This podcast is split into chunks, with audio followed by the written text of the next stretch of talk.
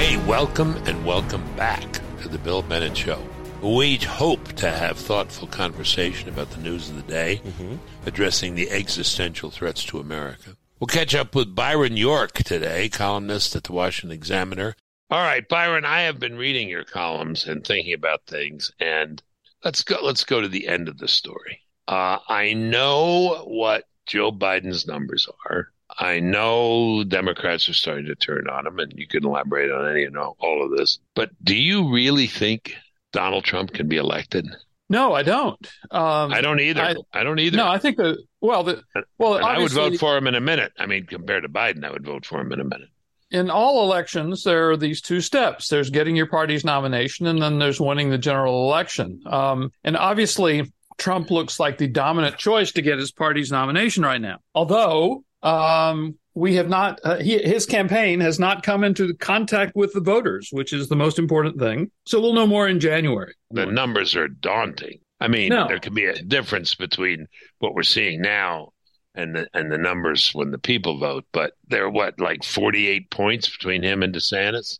Yeah, I think it's forty two in the Real Clear Politics average of national polls. But yeah, it's I mean it's unprecedented and nobody's ever had a lead this big, and so nobody's ever lost a lead this big. Um, so yeah, okay. the, the, numbers are absolutely daunting, and uh, and I don't see anything, by the way, that's scheduled between now and the Iowa caucuses. That is the the coming more debates. I don't see anything that's scheduled that is really going to turn things upside down. And clearly, the only factor that's really going to be huge is the beginning of his trials, um, which won't start, we think now, until the Monday before Super Tuesday on March 4th. But, um, you know, uh, uh, seeing, yeah. seeing Trump on trial um, could uh, change some of his voters' minds, or it could make them even more determined to support Donald Trump. So, um, I, I, you That's know, right. what can I say? And it seems to me, uh, and again, I I get angry emails because people say, "Why don't you like Trump?" But well, I, there's plenty to disapprove of in Donald Trump, even if you're his biggest supporter. Uh, but I certainly would vote for him against Biden. But that's not my judgment. Uh, you know, my my uh, my judgment is that he can't win uh, because polls aside, I must know a hundred Republicans who have said to me, "You know the locution, Byron. I just couldn't could never vote for Donald Trump again." You know, the one there's a number that came out of the 2022 midterms that has really that really struck me. Obviously, in the 2022 midterms, inflation uh, was terrible, uh, and it really, I mean, yeah, I saw a piece in the Wall Street Journal yesterday. Uh, Americans' uh, buying power has gone down for the third. Their their income after inflation has gone down for the third year in a row, which is all the years Biden has been in office. Um, so there was a real, real um, recipe for a big, big change in the 2022 midterms. Now, abortion played a, a, a role in that. It played a serious role in some places. But still, Biden is the president who is presiding over an economy that is just hurting people. And yeah. so the poll number I'm referring to is the uh, pollsters asked, what's the state of the economy? You know, and like, is it excellent? Is it good? Is it not so good or is it terrible? And so obviously the people who say it's excellent, there's like one of them, um, they vote for Democrats, right? And the people who say it's good or pretty good, they vote for Democrats. But of the people who said the economy is not so good, 62% of them voted for Democrats. That's how right. they did yeah. so well. So Biden and the Democratic Party had convinced voters who were suffering economically from Democratic policies to vote for Democrats because the threat of MAGA extremism was so great. Yeah. Um, and believe me, you know, if Biden is in a wheelchair and can't talk in the campaign, the whole message is going to be about MAGA extremism. Now, sure. maybe personification of MAGA Donald Trump himself will be the candidate. Maybe it'll be another candidate. But believe me, if Nikki Haley gets the nomination, she's going to be a MAGA extremist um, in terms of Democratic campaigning. So I was really struck by that uh, by that number from the midterms, and I, I don't see why something like that wouldn't happen again, no matter the state of the economy in 2024. Oh, that's why we have you on. I I missed that. That's very good insight. Yeah. Uh, the uh, the other thought I had was you mentioned Nikki Haley, and uh, I think you pointed out in one of your columns that she is uh, what from the first debate one of the only people who's rising, right? Yeah. Uh, she, she, had a good debate. She really did have a good debate. She did. Um, and uh, you know maybe she can keep rising, but that only puts her what 44 points behind or 50 points behind? I think she's about 50 points behind. I'll check on that as we speak. I, I always like to go to the Real Clear Politics um, average of um, national polls because we can look at the state polls as well. Right now, Trump has a 43.1 percentage point lead over Ron DeSantis. Trump is 56.1 and DeSantis is 13.0. Um, the third place is Vivek Ramaswamy with 6.6, and then Nikki Haley is at uh, 5.8. So I believe uh, Donald Trump is 50.3 points ahead of Nikki Haley at this moment. Yeah, yeah, yeah, yeah, yeah. Now, the the other thing I was thinking is, should and it seems unlikely given what you just cited, should there be another candidate uh, who wins the Republican nomination, there will be a sufficient number of Trump supporters who will stay home. Right? Well, that's yeah, that's it's, that's it's a Trump or no one. Yeah, yeah. Yeah, for, for them. we don't know. We, you know, uh, a lot of people have been working on this in Iowa, and you know, the Republican support in Iowa. And by the way, I'll just give you: Trump is up uh, by 30 points in Iowa, according to the Real Clear Politics average. And what Republicans who are either for other candidates or maybe who are just not affiliated right now are trying to figure out is how much of that Trump is is really solid, not going to change, uh, and how much of that Trump is soft and could be affected by events or persuasion. And then is there a portion of the hardcore Trump support that is only Trump? That is, they'll vote if Trump is on the ballot, and if he's not, they won't. Um, we don't know what that is. Earlier on, they were thinking it's pretty much about a third super hardcore, no change, no, not going to vote for anybody else. About a third is pretty solid for Trump, uh, but could be persuaded, and maybe maybe more than the third there and then maybe 10 15% uh, who are actually opposed to trump. That's you know, it's, it's real they exist but there's not that many of them. The 30 you started with yeah. is what 30 point difference between trump and? No it's about a third of the republican electorate in oh. iowa is is absolutely dead solid in support of trump and might not support anybody else if trump's not on the ballot how do I ask this question? I know Iowa has surprised in the past, mm-hmm. but has that ever surprised by 30%? I mean, no, you know, no, no. It's never, it's never been that off, right? Never. No, no, and you know one thing that I have to remember as much as much as I, I personally like going to Iowa, I enjoy it there, and I've enjoyed the campaigns that I've covered there. But we have to say, let's go backwards. In 2016, Ted Cruz won the Iowa caucuses, and he did not win the Republican nomination. And in 2012, Rick Santorum won the Iowa caucuses, and he did not win the Republican nomination. And in 2008, Mike Huckabee won the Iowa caucuses, and he did not win the um, the Republican nomination. In 2004, Bush was the incumbent. So you have to go back to the year 2000 to have George W. Bush win the Iowa caucuses. So you have a the the winner of the competitive Iowa caucuses goes on to win the nomination has not happened since 2000. All right, but none of those guys was ever ahead by uh, no. that is no, not 30 of, points. No. Not not 30 points. Nope. All right, so you know, I, I virtually a fait accompli, but uh, we'll see. We'll see what we'll see what the voters have to say. Well, you know, Rudy, uh, uh, Rudy was leading yeah, he had a big lead, didn't he? Like ten. He had something? about he had about a fifteen point lead at, at his best, and and he led the national polls for the all the way all the way up to January, up to right up till the voting started. Um, so it, it's not directly comparable, but uh, a lot of Republicans thought uh, Rudy Giuliani was the guy in two thousand. What was that? Two thousand eight. Uh, I don't want I don't want to alienate any of my listeners in Iowa, but I have to challenge you on one thing that you Okay. love going love going to Iowa uh, this time of year. Sure. Yeah. What What about January? Well, you know, Mrs. York and I actually took out an apartment in in Des Moines uh, in 2016, and it But was downtown. It was downtown. It was one of these buildings that that they uh, like a warehouse they redid as loft apartments, and we stayed there for all of January.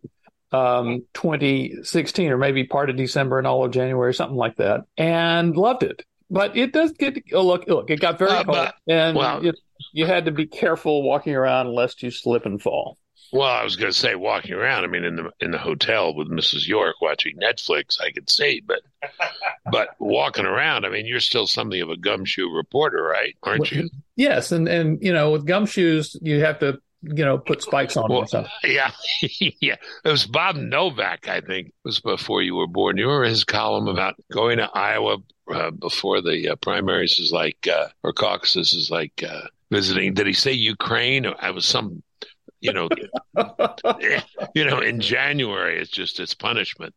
Well, you know, Anyway. also the, the one thing about the winters though is Yeah. that it does tell you something about the dedication of the uh, voters because I remember Yes, yes, Uh, yes, yes. Trump Trump had um, an event in Clear Lake, Iowa. And what's the name of that ballroom? And it's famous because that's where Buddy Bu- Holly Bu- played Buddy Holly. concert. Right. and um and it was i think it was three below you know and the and the crowd was outside and i was with them um for like an hour and a half or two hours waiting in line to get in You were outside. insane, you know and i and but i was thinking man these people really really want to see donald trump Wow. And you were outside with him. surf ballroom yes hmm You, son of Alabama. son of alabama I had my boots on and my special coat that mrs york bought for me Mrs. Yeah. All right. Well, the, the message here is people who are going are going to call Mrs. York and say, What's the coat? Uh, okay. Where do I get the coat? Um, let's go to the Democrats. Is there a campaign? I mean, one of these organized things the Democrats are doing to get to get rid of Biden or or No. not? No, it's all behind it. It's it's all it's all whispers. It's all behind the scenes, and um, Okay. time I is thought so. time is passing. And if you're gonna if you're gonna challenge Biden in the primaries, um, and you're not you know already in Robert F. Kennedy Jr., uh, you got to start trying to get on ballots in states. And I believe the end of September is going to be the end of the ballot period for some state primaries. So maybe maybe October, but um, Biden. What about- I'm sorry. Yeah, What about my sons? Both of my sons, Professor Cornel West. yeah, right. Well, I you know I've heard people say Cornel West could play a uh, uh, decisive role in this. I haven't seen any evidence that that um, is the case. Biden has done an extremely good job in discouraging. I mean, it, it's hard to believe that someone who would be 86 at the end of a second term has done a good job uh, discouraging would-be challengers from running. And Yeah. you know, uh, Gavin Newsom, I guess, who's the, the primo Yeah. challenger, was on Meet the Press a few days ago, um, and he's you know was talking about how what a great president Biden is, and it's been a master class in governing, and his presidency has, and it's, it's just wonderful, and he supports him totally. Now, clearly, if you want to run, if you in, instead of Joe Biden in 2024, this is the kind of thing you say, so that if something happens, if something happens, should happen to our elderly president, uh, Gavin Newsom would be in a perfect position to um, to to take his place and has been loyal all the way up there. Uh, but the fact is, nobody's come out and challenged Biden. Uh, Robert F. Kennedy Jr. I'll get you the numbers right now. I mean, he's um, uh, let's see here. What's the average? I mean, Kennedy Jr. Biden is at sixty six point seven nationally. Kennedy Jr. is at 11.3. Okay, so that's a 55.4 percentage point lead for um, Pretty good lead. And, you know, and there was a time when Kennedy was going, maybe he was up 16, 17, headed toward 20. And I thought, well, you know, that might be really interesting. Matter of fact, he was um, in May of this year, he was at 20. Um, and when Biden was at 66. Uh, and I thought, well, you know, you go up a bit from 20, you know, you, you get somewhere. Uh, and it could be a real challenge. And it hasn't happened. It's been a long, slow slide for uh, RFK Jr., and that's it's just not happening uh, in the Democratic Party. So uh, it, Biden has done a, a heck of a job at scaring off everybody, even though it's hard to imagine a president in a more vulnerable position.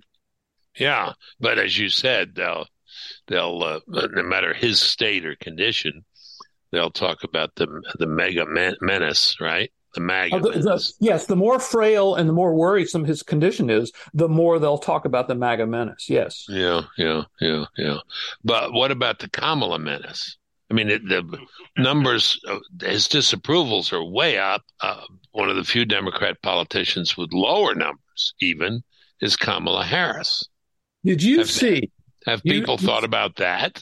You saw this David Ignatius column that a lot of people talked about. I did. On Tuesday or Wednesday. And uh, the thing that was so interesting about it is he he starts off and you knew that you knew he was going to do this. He says what a great president Joe Biden is. Just he's such a good president. He's done this good thing and that good thing. Yeah, wonderful. First of all, you think, well, you know, if, he's so good, how come you don't want him to run again? But um, and then he says, you know, painful, painful uh, as it is uh, for me to say this, uh, I don't think Biden and Vice President Harris should run for reelection.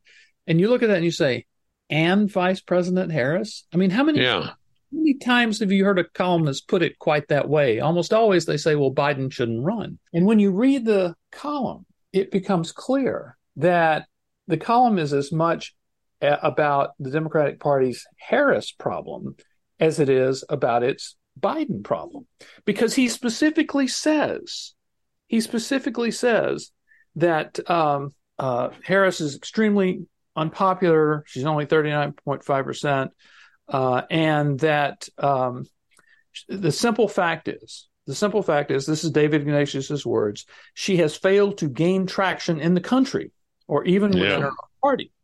So next comes the absolute key packet, passage here. I, I must say, I kind of read this carefully. Biden could encourage a more open vice presidential selection process that could produce a stronger running mate. Now, wait a minute. Hasn't he just said that Biden's too old to be president? And but apparently not if he gets a better running mate. Quote, there are many good alternatives, starting with now mayor of Los Angeles, Karen Bass, whom I wish Biden had chosen in the first place, or Commerce Secretary Gina Raimondo. Breaking up the ticket, though, would be a free for all that could alienate Black women, a key constituency, and Biden might end up more vulnerable. So, oh, this, wow. This says a whole lot. Uh, if Biden could just get rid of Harris, it would be fine if he ran again. But he can't get rid of Harris because it would cause a um, free for all in the pro- in the in the party, and it could alienate black women. Now, black voters are an incredibly uh, important part of the Democratic Party coalition. They are a huge part. They are critical to the party's political fortunes. Okay, critical. Uh, with today's political alignments, no Democrat could get elected president with nearly unanimous without nearly unanimous support among black voters. Okay, so what you're going to do is Kamala Harris is the elected vice president of the United States. If, if Biden dies or becomes disabled, she is his constitutional successor. She will become president. And um, she was elected to that position. And if Biden were to decide not to run, she would be his expected, his presumptive political successor. And is somebody in the Democratic Party going to say, well, you know, you're the first woman of color to serve as vice president of the United States, but you know, you're not really gaining traction. Yeah, we're throwing you overboard. So Go to the back of the bus. You. Yeah. We want to replace you with somebody else. You think that's going to work? No. no. it's not going to work. I, the, uh, the, the, the column was fascinating about being more about the Harris problem than the Biden. Yeah, yeah, very interesting. Very interesting. Uh, we'll put a link up to that column, as well as all of your columns, of course. Um, uh, let me ask you this. Maybe you haven't researched this. I, I will. I will ask you to, or ask you to ask someone. You know any doctors? Uh, do you know any doctors who think Biden will make it to 86? You're a doctor of philosophy, is that correct? Yeah, yes, that's that. That doesn't work. It does. Well, what do you work. think? It doesn't. It, it, I had it on an airplane ticket once, and a woman uh, stewardess came back, or flight attendant, I should say, and said, "Are you a doctor? Because we have trouble in 8C." I said, "Not that kind of doctor, no man." Ever since then, I dropped the doctor. Anyway, Yes, Uh, if, I- am having an, if I'm having a health emergency in seat 8C and I look up and see you, I say, no, not a PhD, please. well, if you're having an existential challenge, I might be able to help.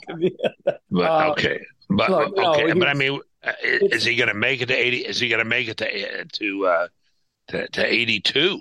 I don't know. The actuarial tables say that, uh, you know, a white man in America who makes it to age 80 has maybe a seven year, six year, seven year life expectancy, maybe eight. I looked this up one time. The Social Security Administration keeps detailed actuarial tables. You can Of course you did. Of course you did. And uh, so, you So know, he might, might live. I mean, you know, remember when they said Bob Dole was too old? He was 73 and he lived Uh, yeah.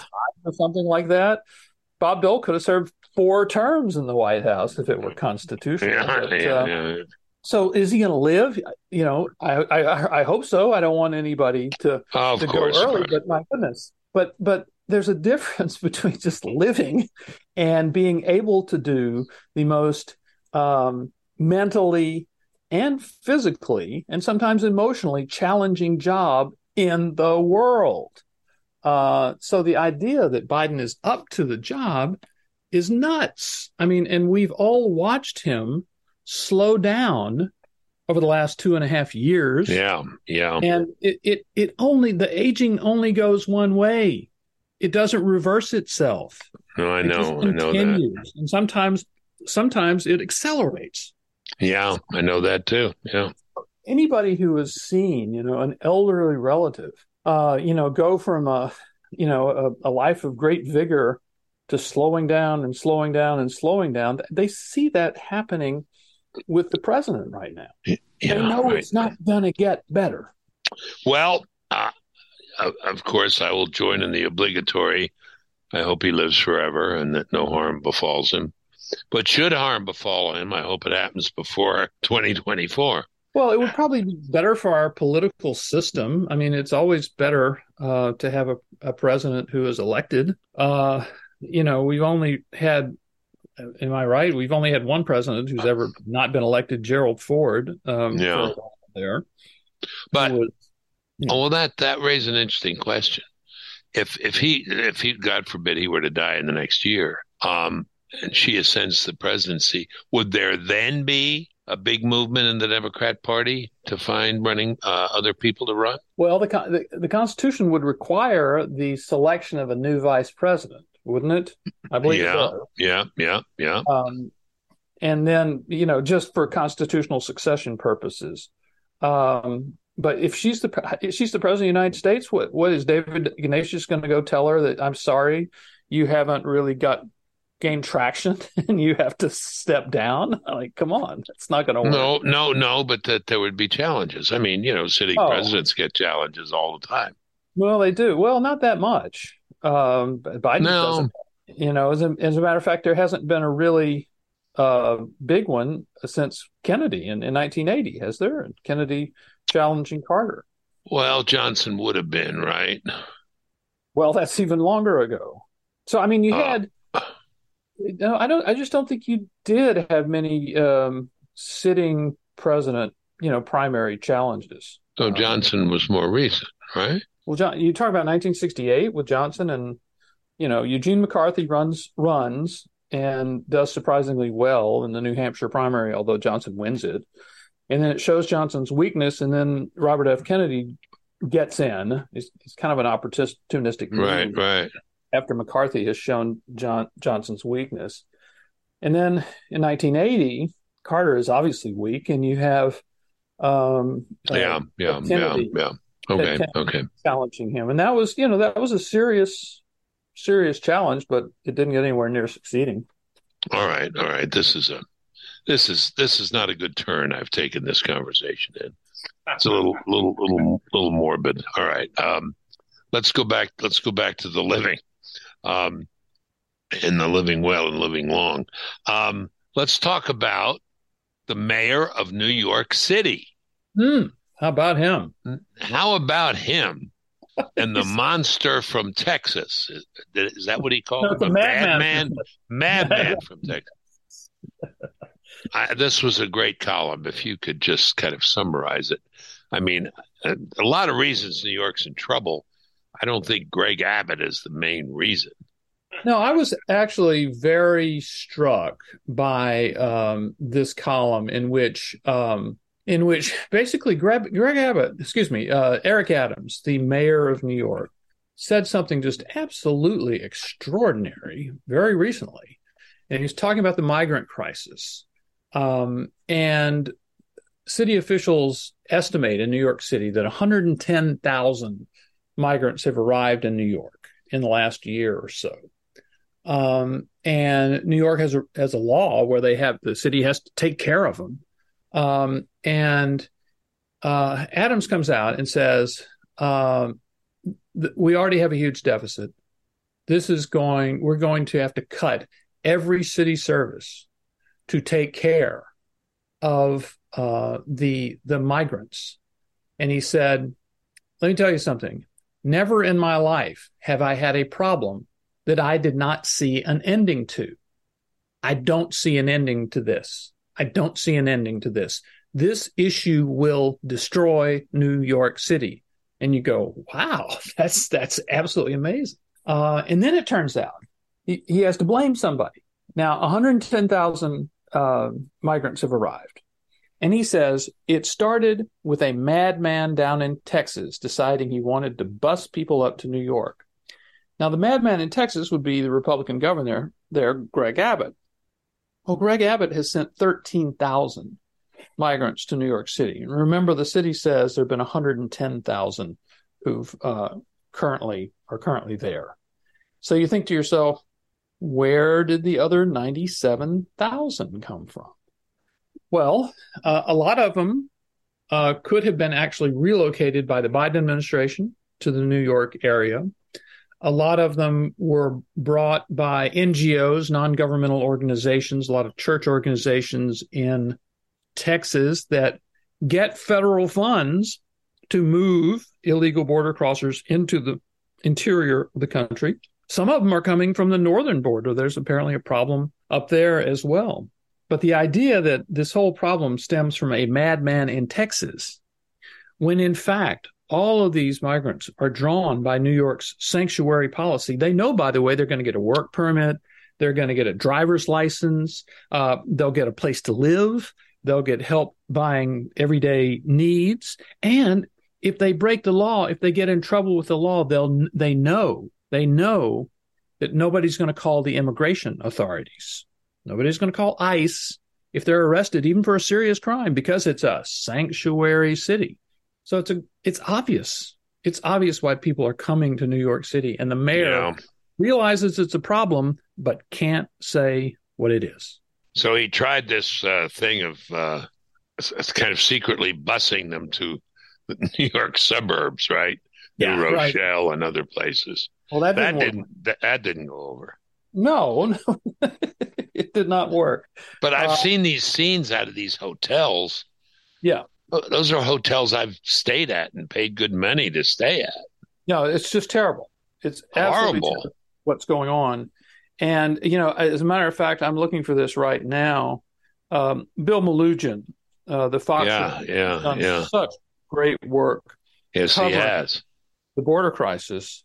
Uh, today was tweeting as we speak, uh, was tweeting that there were huge numbers crossing the border today, I think it was about, let's see, um, um, maybe seven or 8,000 today and yesterday. Unbelievable.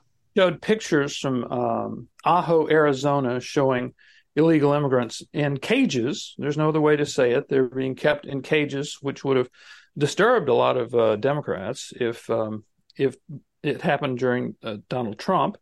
Uh, and then he talked about uh, large numbers of single adult men from all over the world are crossing illegally into Border Patrol's Tucson, Arizona sector. Our team shot video in Lukeville, Arizona, where men from Africa have been crossing daily. Hundreds from Senegal have crossed here in recent days. Now, Senegal is not contiguous with Mexico. Um, clearly, right. Uh, the, Joe Biden has sent the message around the world. If you cross illegally into the United States, you will be allowed to stay. And it is, if you're in Senegal and you really want to get to the United States, it's worth it to get to Mexico because then you can get into the United States. So Biden has sent an extremely strong message that has shot around the whole world. And um, if anybody thinks that these are Mexicans or Guatemalans or Hondurans, um, predominantly crossing into the United States, it's from every country in the world. Yeah, I think predominantly from those countries, though, right? I'd have to look up the numbers. Okay, I don't know. There's, there's I don't a know. lot of lot of people from from elsewhere. I noticed. I noticed. Yeah, yeah. Those T-shirts, you know, those Joe Biden, thanks Joe Biden T-shirts have made it far and wide. Um, has anyone done the numbers on six more years of uh, Biden Harris border policy or Harris no, border good, policy? You know, you hear Republicans tossing around seven million a lot. I think that number seems high to me. I haven't actually checked it. I'd have to check with uh, Mark Krikorian and Jessica Vaughan and the people. Sure, sure. Center for Immigration Studies. Well, well, it ain't high for it ain't high for eight thousand a day. That's no. two hundred fifty thousand a month. Yeah, that's three three million a year. There you go, and we're we're more than two years into this. Um, so Democrats restive on this at all? Uh, I don't think other so. than other other than the madman in Texas, have they looked to the obvious place yet? And shaking I don't think finger. so. Well, I, I, don't think they. I don't think a lot of them think it's a crisis. They don't They think don't. It's a They, crisis. they don't. They see. Um, first of all, I guess they want more people to mow their yards or something. Yeah, more, more gardeners. Yeah, yeah. more gardeners. But you know, I, I think they see future Democrats. Obviously, uh, none of these people are U.S. citizens right now. Uh, but the next fight, of course, will be about a path to citizenship for all of them. So, um, you Sure, know, sure. labor, you know, labor unions see future members, and so I think a number of Democrats see, uh, you know, benefits in this. Yeah, yeah. the border. And, and nobody seems concerned just about the rule of law. You know that that you have it, what what what Barack Obama said. You know, a country has to have a border. I mean, if it doesn't, it's not a country. Yeah, yeah, absolutely, absolutely. And uh, last thing, um, can you explain the press to me, the independent press? Why? Um, remember the expression "intellectuals were, act like a herd of independent minds." Remember Yeah. that? Yeah. Okay, a herd, a herd of independent minds in the media. Uh, How, how can it be that they seem to be in such lockstep, with few exceptions, to the Biden talking points, you know, uh, woeful, ignorant bliss about uh, Hunter Biden, everything else? What, what, what, where are they? Where, where's the tenacious, ferocious, tough reporter from the New York Times? Has he resigned or? Well, I think they've there have been enormous changes in journalism over the last twenty years.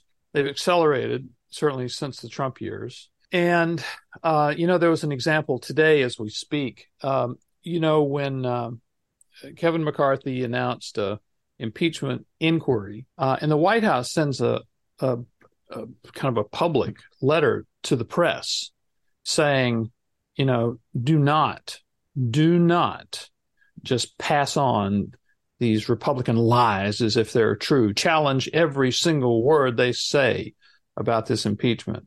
And so you think to yourself, you know, nobody in the press is going to pay attention to that. Uh, they're just going to exercise their own judgment editorially. And then CNN does this quote fact check on Kevin McCarthy, which is absolutely embarrassing because a number of the fact checks uh, start with the word true. That is McCarthy. What McCarthy said was true, but they wanted to add some sort of context to it.